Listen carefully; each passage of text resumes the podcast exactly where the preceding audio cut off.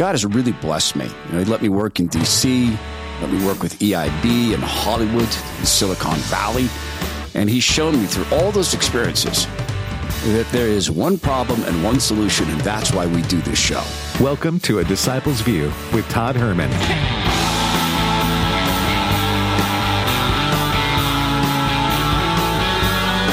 When the God of the universe created the world, he didn't snap his fingers or wink his eye. He spoke. He said, Let there be light. Because we believe, we speak about the happenings in this world as we remain mindful that our true home is with Jesus Christ and his kingdom in the new heaven and the new earth. Welcome to A Disciple's View. I'm Todd Herman. Proverbs 28 6 says, Better is a poor man who walks in his integrity than a rich man who is crooked in his ways. Alejandro Mayorkas is going to be fine. He's been impeached by the House of Representatives, but nothing will happen. Well, except something's already happened.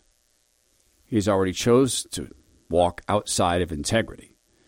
I invite the Lord to search me as I speak. I invite the Lord to search you. Well, not my job. I'd ask you to invite the Lord to search you as you listen. Uh, all of us, of course, fall short of the glory of God.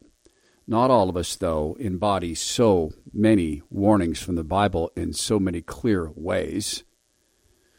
In this one, Proverbs, the crookedness of Alejandro Mayorkas is evident to anybody who has ever done a job, any job. For instance, my first, quote, real job, this is aside from mowing lawns or bucking hay bales or alfalfa bales, things like that my first real job with a time clock and a boss and a building that was actually taking in money was as a um, dishwasher in a pizza restaurant. I'll tell you a story about that later and the fundamental lesson I got from a guy who had been in prison and was a great manager of pizza parlors. And he showed me what he was willing to do with his integrity. I'll tell you that as the show wraps up. But my job was to wash dishes and quickly. And to do that in a way where no one in the kitchen had to wait for a pizza plate or a nacho plate to arrive. What if I just said, I choose not to? well, I know what would have happened because I remember the people who worked there. They wouldn't have just fired me. there probably would have been violence by some of them if I'd refused to do that. And obviously, I would have been fired. Alejandro Mayorkas didn't just refuse to do his job, he did something worse. Let's go back and think about that pizza metaphor, that, that pizza place metaphor where I was a dishwasher. And they came and said, Wash the dishes. And instead, I was on the phone calling customers saying, Hey, don't eat the pizza here. There's a better pizza place with better pizza and, and better prices up the street. Let me give you their phone number. That's what Alejandro Mayorkas is doing. It's not just that he's not enforcing the laws, that he refuses to do that. It's that he is actively aiding and abetting in an invasion of our country. It's treason by, well, any other name. It's treason because of the outcome they aim. So, our job, call this what it is. That man is committing treason. Joshua chapter 1, verse 9 Have I not commanded you, be strong and courageous? Do not be frightened. Do not be dismayed, for the Lord your God is with you wherever you go. Indeed, he is with us wherever we go. He's with Alejandro Mayorkas if Alejandro Mayorkas would allow the Lord in. Now, of course, I don't know the state of that man's soul, but we can observe the fruits. We can observe the fruits of what he does to others, including us. We can observe lies. The border's secure. He just said that. The border is secure. He was asked if the Department of Homeland Security bears any responsibility for the flood of illegal immigrants coming across. He said, We bear no responsibility. We can view a pledge he took to uphold the Constitution of the United States of America, which includes the statement that the federal government shall protect the states from invasion. Shall, not might if they get around to it or if they feel like it or if it matches their electoral dreams. Shall he's violating an oath. In other words, he's walking in sin. It's not that he's fallen short, it's that he refuses to abide. He refuses to serve. In other words, as Satan said, non serviam, I will not serve. And so we need to call this out for what it is. Republicans would be wise to use the word invasion again and again and again, and then to ask the question Is participating in an invasion of the country, allowing an invasion of a country, if that is not treason, exactly what is? The Democrats in the Senate and many Republicans. They don't want to impeach Alejandro Mayorkas for a series of reasons. One is the oldest game in the Washington, D.C. book. If you don't come at us, we won't come at you. You don't jail our guys, we won't jail yours. Well, the Democrats have broken that covenant. But they did it with Orange Man Bad. And Orange Man Bad is disruptive to the Republicans as well. So I would say to Alejandro Mayorkas and the people who run him, and whoever else is pushing the open borders, and we know some of their identities. I mean, it's almost cliched to say George Soros. That's absolutely one of the people who's pushing this. So is the United Nations. We pay the United Nations the bulk of their bills. They turn around and pay people to enter our country illegally. The Biden and the people who run Joe Biden are giving money to non governmental organizations to hide people in our country in important and strategic electoral zones with the expressed and not expressed but obvious purpose of overturning the electoral college count. That's the goal. So I would say this to them, if I had an occasion to speak with them. I would say it this way from Luke chapter 12, verse 2 through 5. There's nothing concealed that will not be disclosed, or hidden that will not be made known. What you've said in the dark will be heard in the daylight. What you have whispered in the ear in the inner rooms will be proclaimed from the roofs. I tell you, my friends, do not be afraid of those who kill the body and after that can do no more, but I will show you whom you should fear. Fear him who, after your body has been killed, has authority to throw you into hell. Yes, I tell you, fear him. So I might say to Alejandro Mayorkas, hey, you're going to get away with this. You're not going to be convicted. You're getting away with it. Kind of. I hope it's worth your eternity. Hint, it's not.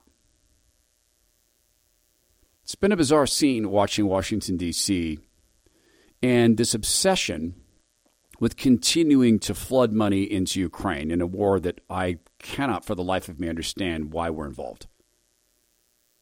Ukraine was, until three years ago, not an important partner to ours. They're still not. We did everything we could to goad them, uh, goad the Russians into attacking Ukraine by talking about making Ukraine a NATO state. Uh, J.D. Vance, senator, has asked for some simple amendments to the Ukraine money laundering bill, like not paying for reconstruction, not paying for your Ukrainian bureaucrats to retire. But the party of Schumer McConnell, or as Senator Mike Lee calls them, the law firm of McConnell Schumer, wants to reject all of these. So the Ukrainian government, they canceled elections. They killed an American journalist. And Congress is about to send them another $60 billion. Mike Lee, J.D. Vance, Rand Paul, they're trying to stop this. Senator Vance talked with Tucker Carlson about the cost and the attempt the bill masks or pardon me, makes to force future presidents to keep handing out money to Ukraine. So tonight we will clear a major procedural vote, or we won't. So this is really the best opportunity tonight to kill this legislation. Encourage everybody to do everything that they can, contact everyone they can to ensure that we actually do kill the legislation. It is very close. Uh, the Democrats have banded together with 17 Republicans. We only need eight of those Republicans to flip their vote to kill this thing, and I think that we'll get at least one uh, who will in fact flip their vote. So that, that that's where it, it sits in the Senate. The second thing, and frankly the best opportunity we have to kill this, is in the House. Uh, and that's part of what I'm trying to do is notify people about how bad this legislation is so that after it clears the Senate, if it does, then it goes to the House and the House has a real opportunity to at least make it better, uh, but hopefully kill it. It sends $61 billion to Ukraine to fund, as you said, a hopeless war in Eastern Europe. It will decimate the Ukrainian population even more than it's already been decimated. So it's a terrible, terrible piece of legislation on the policy. It doesn't just fund Ukraine in 2024. And this is the most important point. It actually funds Ukraine in 25 and 26. Now, what's the problem with that? Say, for example, that we have a new president in 2025 that president would be handcuffed by the promises that we are making in law to Ukraine today. So if Trump is elected president again and become president on January of 2025, he will conduct diplomacy. And if that diplomacy does not include sending additional billions to Ukraine, there is a theoretical argument, a predicate, if you will, for impeaching Donald Trump because they have tried to tie his hands. And the final point I'll make on this, Tucker, is that the Washington Post has already has already said, based on leaks from inside the intel community, the purpose of this legislation is to tie a future President Trump's hands. It is, well, thought of as, used to be thought of as illegal for one Congress to tie the hands of a president on issues like this. So, of course, it would go to the Supreme Court. But really, this is the process that we're seeing in our country. What did we say in Proverbs? What did the Bible tell us about better to be a poor man walking in integrity than a rich man not walking in integrity? As J.D. Vance and Tucker Carlson continued their discussion, Senator Vance revealed what he sees as the propaganda Zelensky's promoting to D.C. and the perverse incentives of military contractors. They bought into the propaganda that what is in the best interest of Ukraine is to prolong this war. And so Zelensky comes to Washington. You know, he's tougher than a lot of them are, and I think they get, uh, you know, a, a little bit of excitement from that. And Zelensky tells them a story that his war is in the best interest of the whole of Ukraine. Now, never mind that there are people within Ukraine protesting the draft. Never mind that the average age of a soldier there is pushing 45 years old. And never mind that the 650,000 wealthiest Ukrainians left the country at the beginning of the war. Uh, they didn't stay and fight. So the idea that this is unanimously supported by the Ukrainian population is, of course, preposterous and absurd. No one believes it. But but here's here's the really crazy and I, and I think ultimately the very cynical thing that's going on, Tucker, is that everyone knows that this war will lead to the destruction of Ukraine. I've had conversations with Democratic colleagues where they get this sort of dark look in their eyes and they say effectively that they want to fight Russia to the last Ukrainian drop of blood. I, I, I, think if you really ask these guys, they recognize that this is not in the best interest of Ukraine. Uh, this is fundamentally in the interests of military contractors and people who think that America's most pressing challenge is to defeat the Russians. Of course, that's not a preoccupation that I share. I don't think Russia should have invaded Tucker, but I also think that we got to be much more focused on more pressing problems like the demographic collapse of the United States, like the open borders, and like that's what's right. going on in East Asia. So it's a massive campaign, Tucker, to distract people from the real problems in the world and the real problems that exist in this country. There's also, of course, the problem, and the problem is turning away from God. That's the problem. We open the program, I speak of there being one problem and one solution. The problem, of course, is sin that entered the world. The solution, of course, is to do the only thing that we can do to near holiness, and that is to accept the Lord Jesus as our Savior, our Messiah, to agree to let Him change us, to welcome the Holy Spirit. Part of that for many is becoming baptized, walking with Him, abiding with Him. And then we can go back and we can just examine what we talked about at the top of the show. Better that we walk in integrity as poor people than as rich people who are crooked in their ways. Well, integrity is not something that we have much of, absent the Holy Spirit. Joshua 1, verse 9. Have I not commanded you be strong and courageous? Do not be frightened. Do not be dismayed, for the Lord God is with you wherever you go. Indeed, so how do we act courageously in this time. I think it's a scary thing for me, it has been, to find myself suddenly being anti war. Now, war is sometimes the answer. There are just wars. To remind ourselves that the troops in the field are doing exactly as they should do, which is taking orders. Ask that they be protected and blessed. But speak truth into this. That Ukraine mess, it's not going away until there's a ceasefire. And when Mitch McConnell comes out and says he doesn't see a downside to war because it's helping rebuild our industrial base, I think that might give you an idea of what it looks like to be a rich man, crooked in his ways. And again, I invite the Lord to search me in the areas in which I am not straight, crooked. So we continue, get into our In the World Not of It segment. You know, the woman who went to attempt to murder people in the Lakewood Church in Texas. She's being defended online. I'll tell you about what the, some of the people are saying. I'm Todd Herman. This is The Disciples' View.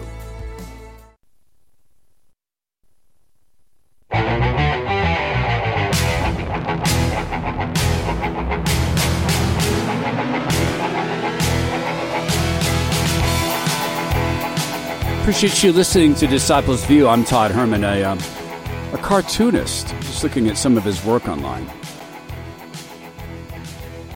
StoneToss.com puts up a fascinating cartoon. On the left is an image of a burning American flag with someone stomping on it, and it's labeled free speech. On the right is the an image of a burning LGB so-called uh, LGBTQ so-called T flag with someone preparing to stomp on that burning flag, and it's labeled hate speech.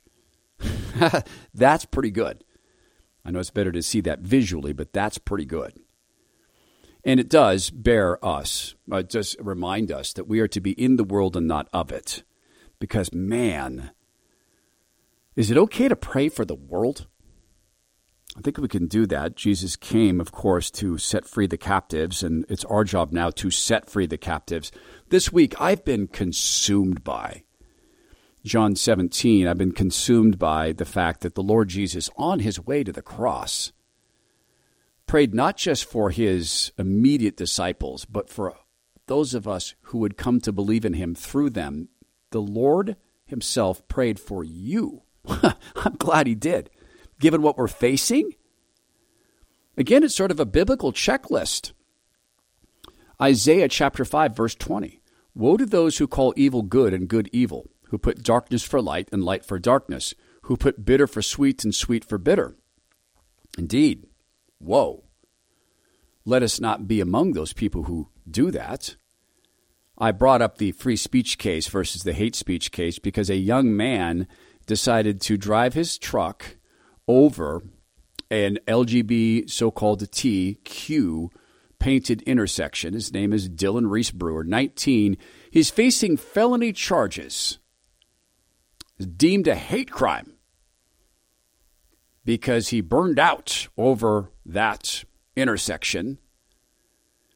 The Nashville shooter, murderer, who used a gun to commit those murders, who was a woman who'd been conned into believing she was a man, that was not a hate crime.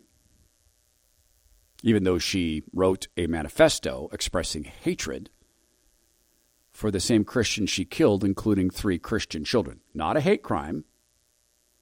Burning out on the LGB so called TQ flag is a hate crime when you are going through a cultural revolution, and that's what you're being put through a cultural revolution, the party in power will show those who are going to aid them in the revolution that they can do anything they want.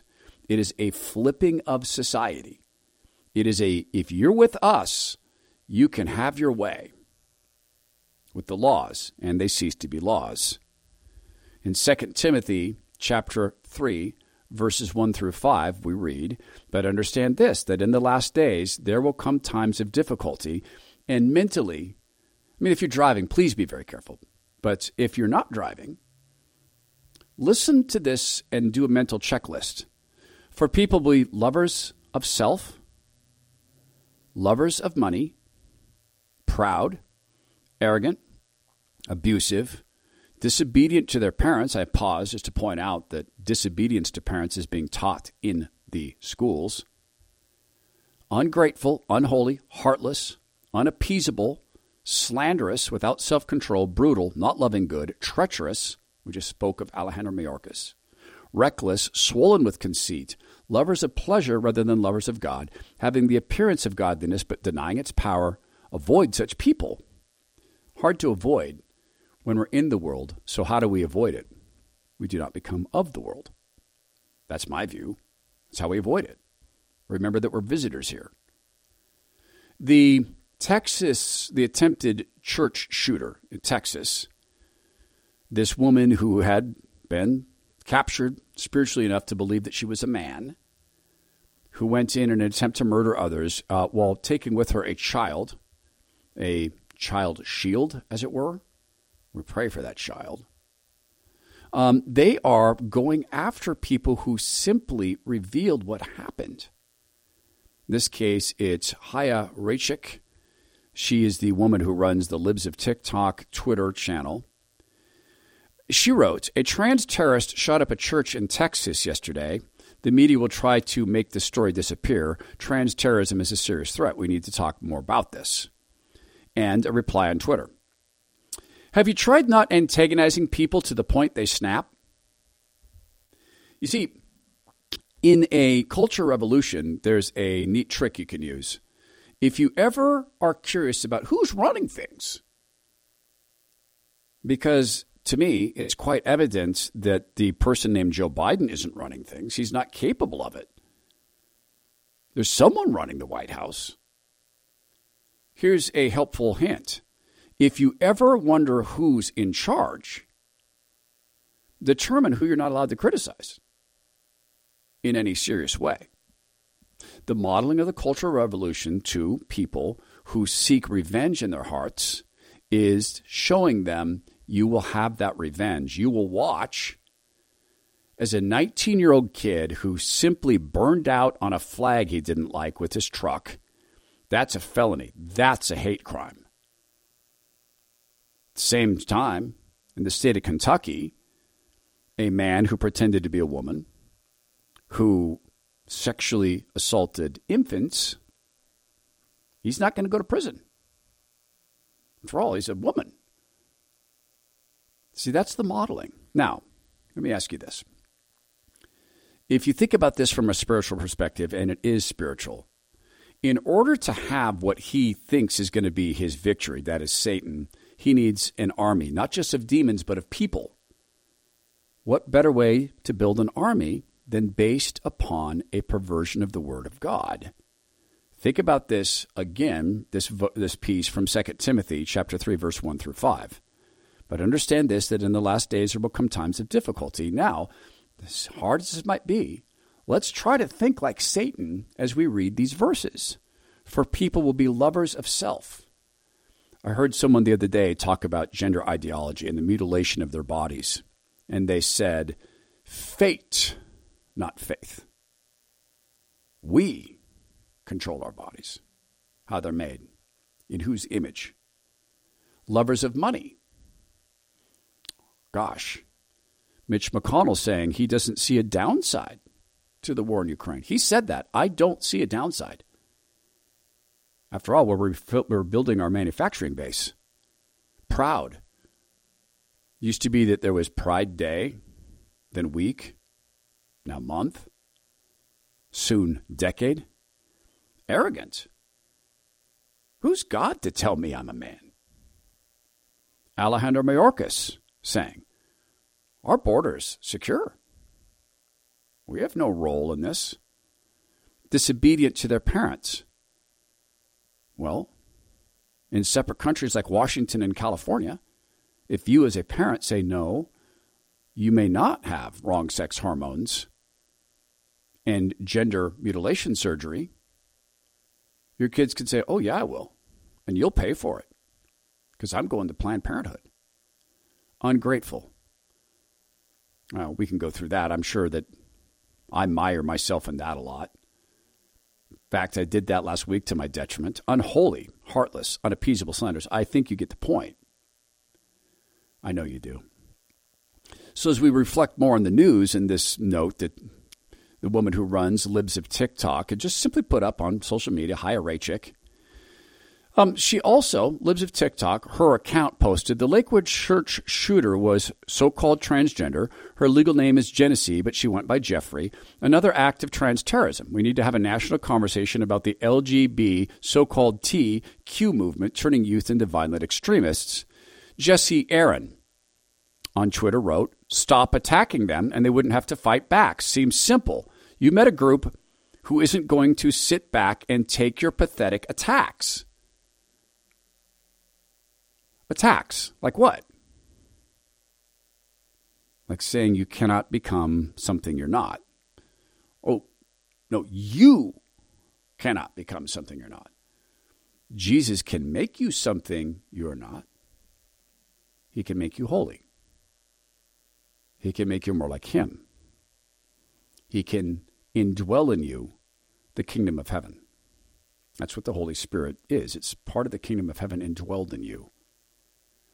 And yet, again, if we refer back to the Bible and the things we've been told, 2 Timothy chapter 4 verse 3 for the time is coming when people will not endure sound teaching, but having itching ears, they will accumulate for themselves teachers to suit their own passions. Indeed, that is what we're living through.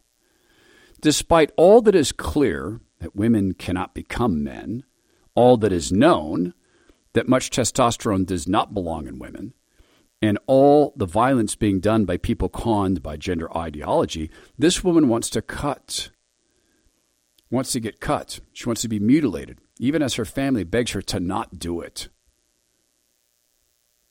Audio clip number four. Last night, my daughter asked me again to detransition, and this time she did it in front of her father, who also wishes I would detransition. And my heart hurts so bad. Out of the way I handled it, and I did well, um, but clearly I still am not doing enough for this child, and I will keep trying. But, you know, afterwards I went for a walk and I calmed down so that I could read the kids' bedtime stories and be normal. And I managed that, it was fine. Um, and then the kids went off to bed, and um, my husband came to, you know, check on me and make sure I was okay. And I was like, like, we had a longer conversation, I'm just abbreviating it for you. Um, basically it's an emperor's new clothes situation. The child is just saying what everybody thinks. And as much as I would have loved him to disagree with me, he didn't. Instead, while we were packing lunches, he let me know that he finds it really confronting now that people are starting to gender me correctly uh, in front of him, particularly um, my he him pronouns. What am I supposed to do with that information? talked to a family once whose daughter was trapped in the gender ideology nightmare, and they had taken her to the zoo. And this is a place where she and they had had wonderful, wonderful memories. I don't know if you've been to the San Diego Zoo, but it's brilliant, wonderful zoo. And so they took their 12 year old daughter there. Her 12 year old daughter, their 12 year old daughter, had done what a lot of girls do um, and I had this experience in the in the teen and adolescence mental health thing we went through that a lot of the girls will gain a ton of weight to try to mask the feminine qualities of their body, and this is prior to getting the magical testosterone. And this girl had done that. She had ballooned up to about well, 60% overweight. And here she was with her short hair at the zoo, still a 12 year old girl, loved the penguins, laughing as they splashed, still childlike. And behind them, a little kid had come up. He wanted to see the penguins, and he was kind of getting in the way of the girl. And that parent said, Hey, let that boy look. Let that boy see. I spoke to the parents whose hearts cracked open. That's our daughter, made in the image of God, and taught that though you, because you feel discomfortable with your body, discomfort, because puberty is not fun, she was taught get really fat and pretend to be a boy. 2 Timothy chapter 4 verse 3 For the time is coming when people will not endure sound teaching but have itching ears they will accumulate for themselves teachers to suit their own passions and so the girl had we are all of us made in the image of God. He referred to one time human beings as his masterpiece. And so it's sad to me to play this, but I think it's an important lesson. Co host of The View, Sunny Hostin, learned she's descended from slave owners.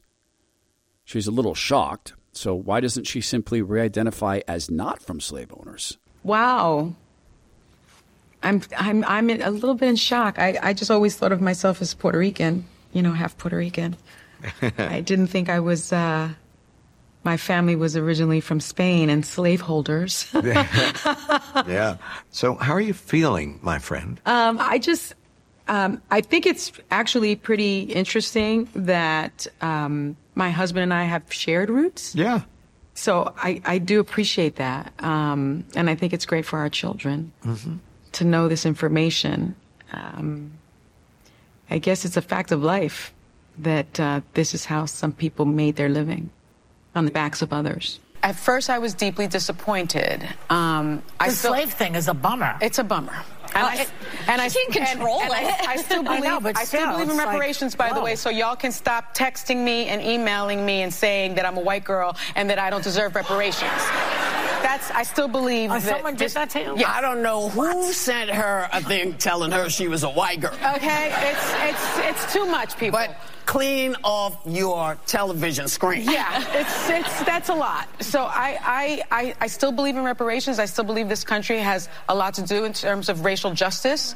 Um, but what I will say, Sarah, to your question is that I feel that um, I'm enriched by knowing that history. I, I'm enriched, and I'm enriched by knowing that my family has come so far from being enslavers to my mother marrying my father in well, 1968. yeah. Wow. Her family's come so far, but not our nation. That's what I took from that. Her family's come so far, but not our nation. We'll come back with the Tower Babbling. I'm Todd Herman. This is The Disciples' View.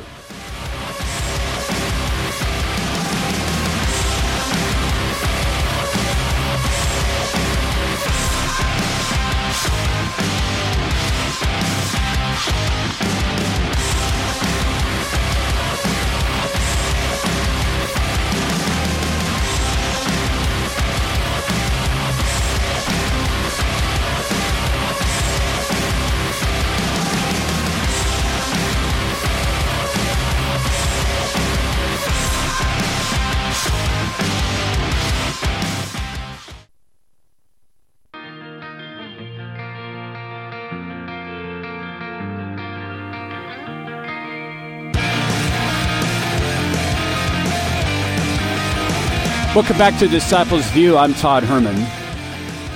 By the way, you could always uh, get in touch with me. Uh, first of all, through AFR.net. Uh, it's if you want to get directly to me, the easiest way to do that probably is to go to my own website, the ToddHermanShow.com. There's an email option there. You just scroll down the page, and it's super simple. Just fill that out and send us a note like this one. This is from Marcia in Dallas, Texas. Dear Todd, thank you for working the word of the Bible into news coverage. I've listened to you since you started on AFR and remember you from Rush Limbaugh days, and I've subscribed to your podcast. I'm even a paying subscriber to your video service, but I've never heard you give your testimony. Would you ever share your testimony and how you came to the Lord Jesus? Marcia in Dallas, Texas. Thank you, Marcia, for the note. Um, gosh, you know, it's a complicated thing. I wish it was simple.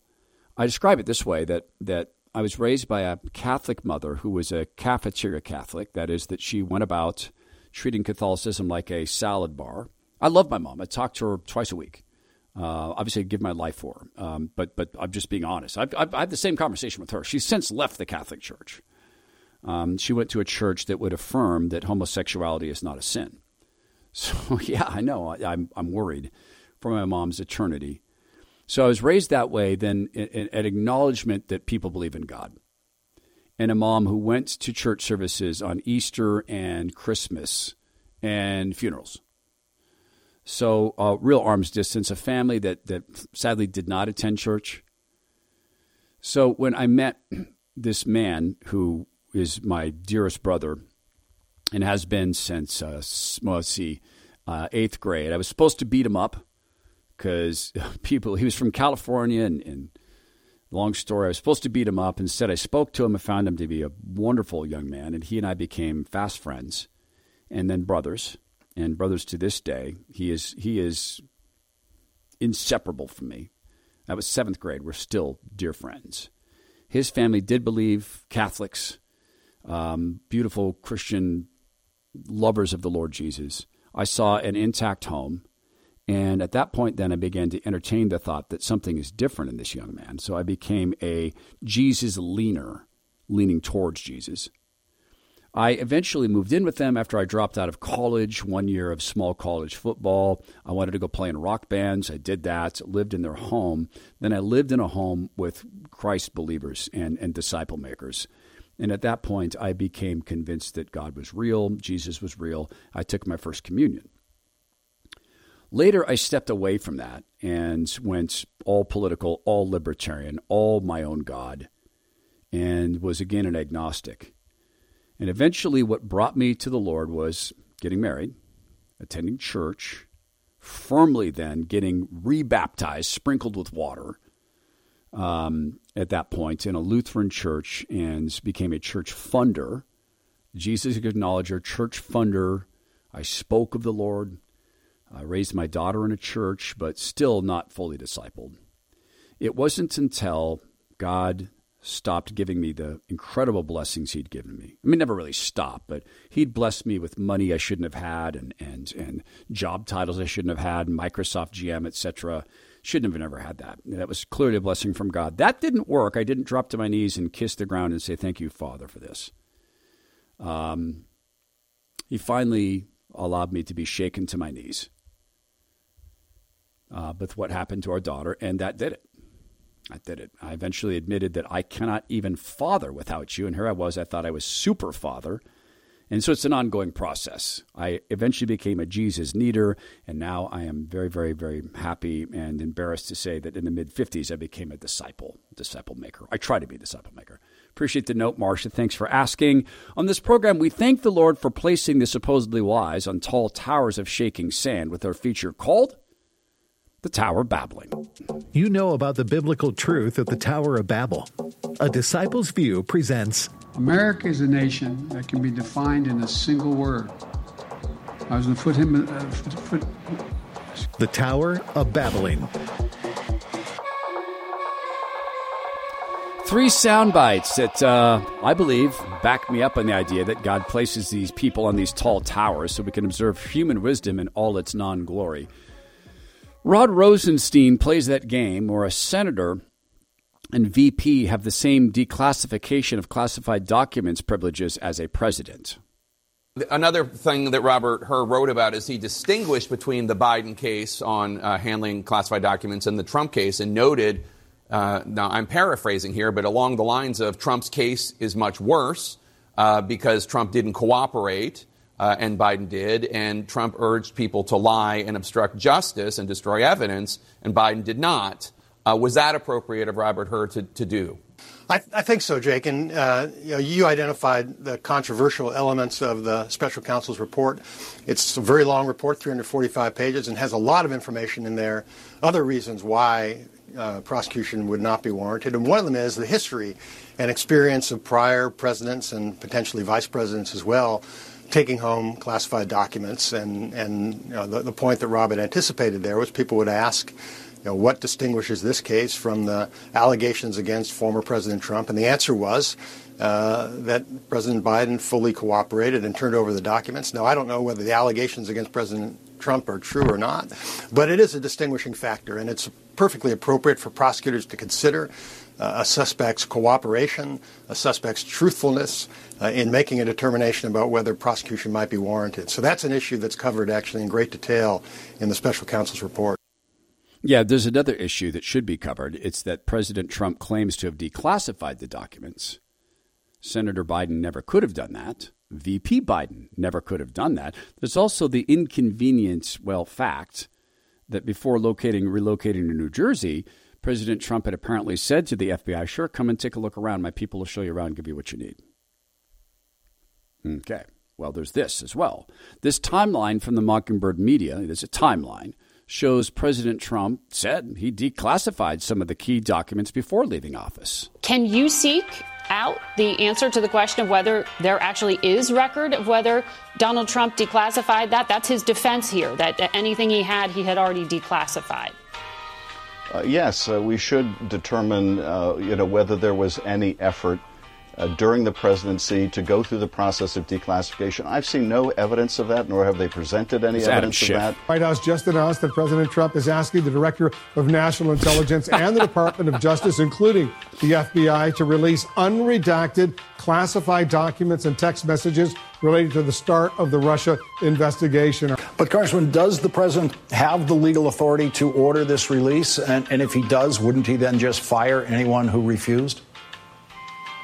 Uh, he has the order. He has the power to order things declassified. Yes. So we want to be very transparent.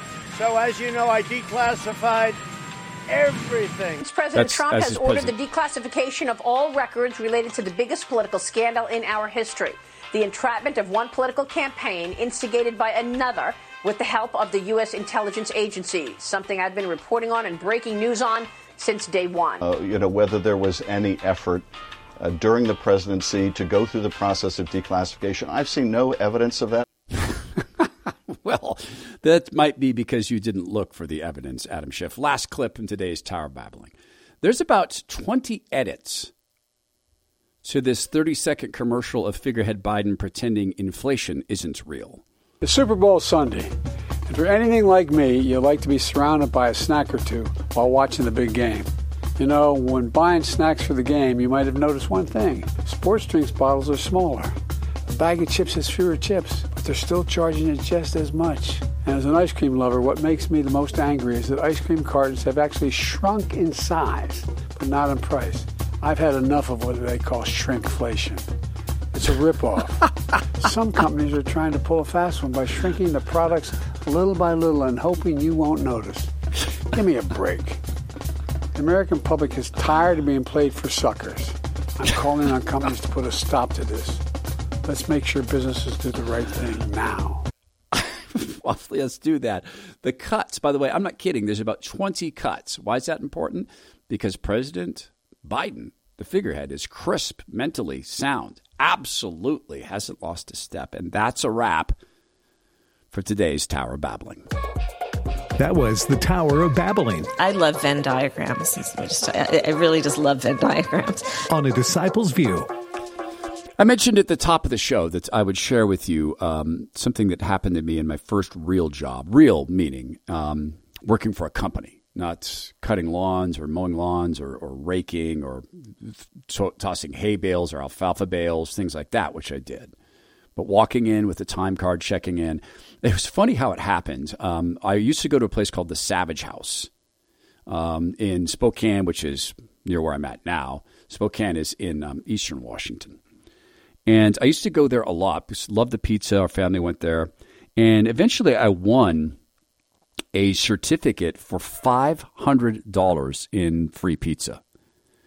and so, as a kid with a bike and able to ride down there in 40 minutes or so, my friends and I took good advantage of that, that certificate we won. And uh, there was a young woman who cooked my pizza just about every time. She got so sick of it. It offended Jamie to have to cook pizza for some rugrat that was free and and and she just she didn't think it was a good idea because I didn't go in and buy beer or anything like that. I didn't buy anything. We just ate pizza with water. So when I got the job to work there to be a dishwasher and I walked in, Jamie greeted me. She was this short, slim woman, um, dark brown hair, brilliant pizza woman, brilliant at running a kitchen, absolutely obsessed with doing things the right way. And I walked into the back room and she went, You! Well, hi, I'm Todd. You, you know how many free pizzas I've made for you? I thought I was in such trouble. She turned out to be the dearest, most endearing person. And I mean it. I've never seen someone work harder and with a greater sense of pride in that kitchen than Jamie. She got into a relationship with a guy named Kevin. He came from back east. He taught me how to bang pizza dough. He hated rollers. I don't roll a pizza. We don't want them flat. Here's how to bang out a pizza. He and Jamie eventually got married. He was also obsessed with quality. There was a manager there named Ray, and Ray had had a really tough time. I talked to him one day in the kitchen during a downtime while we were just cleaning. Ray was in his late 30s, I think. I was not yet. Um, when I started work there, I was just barely 16, driving myself then to the uh, to the pizza place. And Ray told me about the time that he spent in prison because I asked him. So, what is prison like? And he got in there because of a terrible mistake. He admitted it. He didn't try to shirk responsibility. He was involved in a robbery and someone got killed. He didn't do the killing. He pled guilty. And so he spent about seven years in prison. That was back when Washington State did such things. They don't do such things anymore. He talked about prison and what it was like. And I said, What would happen if I went in there at my age? It depends on how you act. If you defend yourself, people are going to defend you. If you don't defend yourself, no one's going to defend you. I said, Even though I'm a kid, he goes, Even though you're a kid. Because if you're not willing to fight for yourself, then why are we going to put our lives on the line for you? Ray fed a family working there. He was great with money, great with the till, never, ever anything dishonest, great with our time cards, never tried to steal an hour from us, would never do such a thing. And Ray spoke occasionally, he would mention church. Would just come out of his mouth. I went to church this weekend. Would just occasionally slip out. Never shared the word of God with me, but occasionally he would say something like, I'll be at church Sunday. So think back about it now. I'd asked him about prison, but I didn't ask him about church.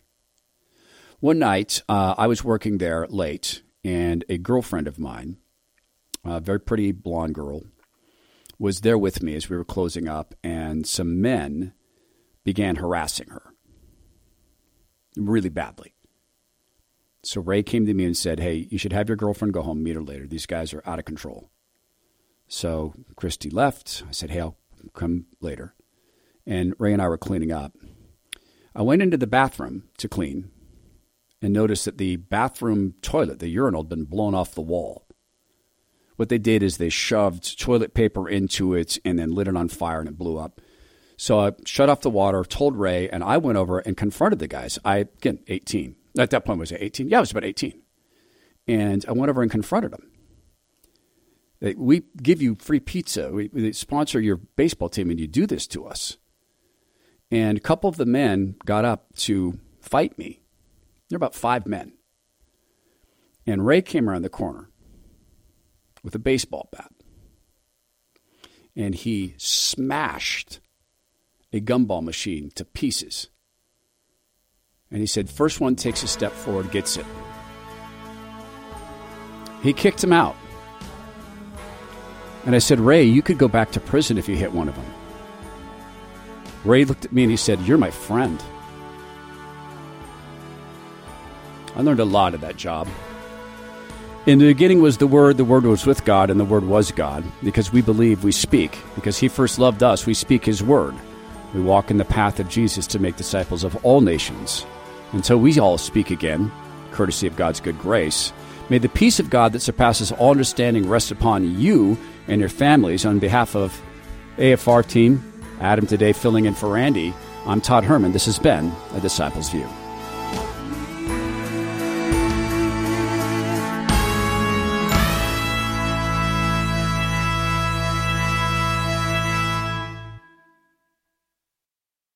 The views and opinions expressed in this broadcast may not necessarily reflect those of the American Family Association or American Family Radio.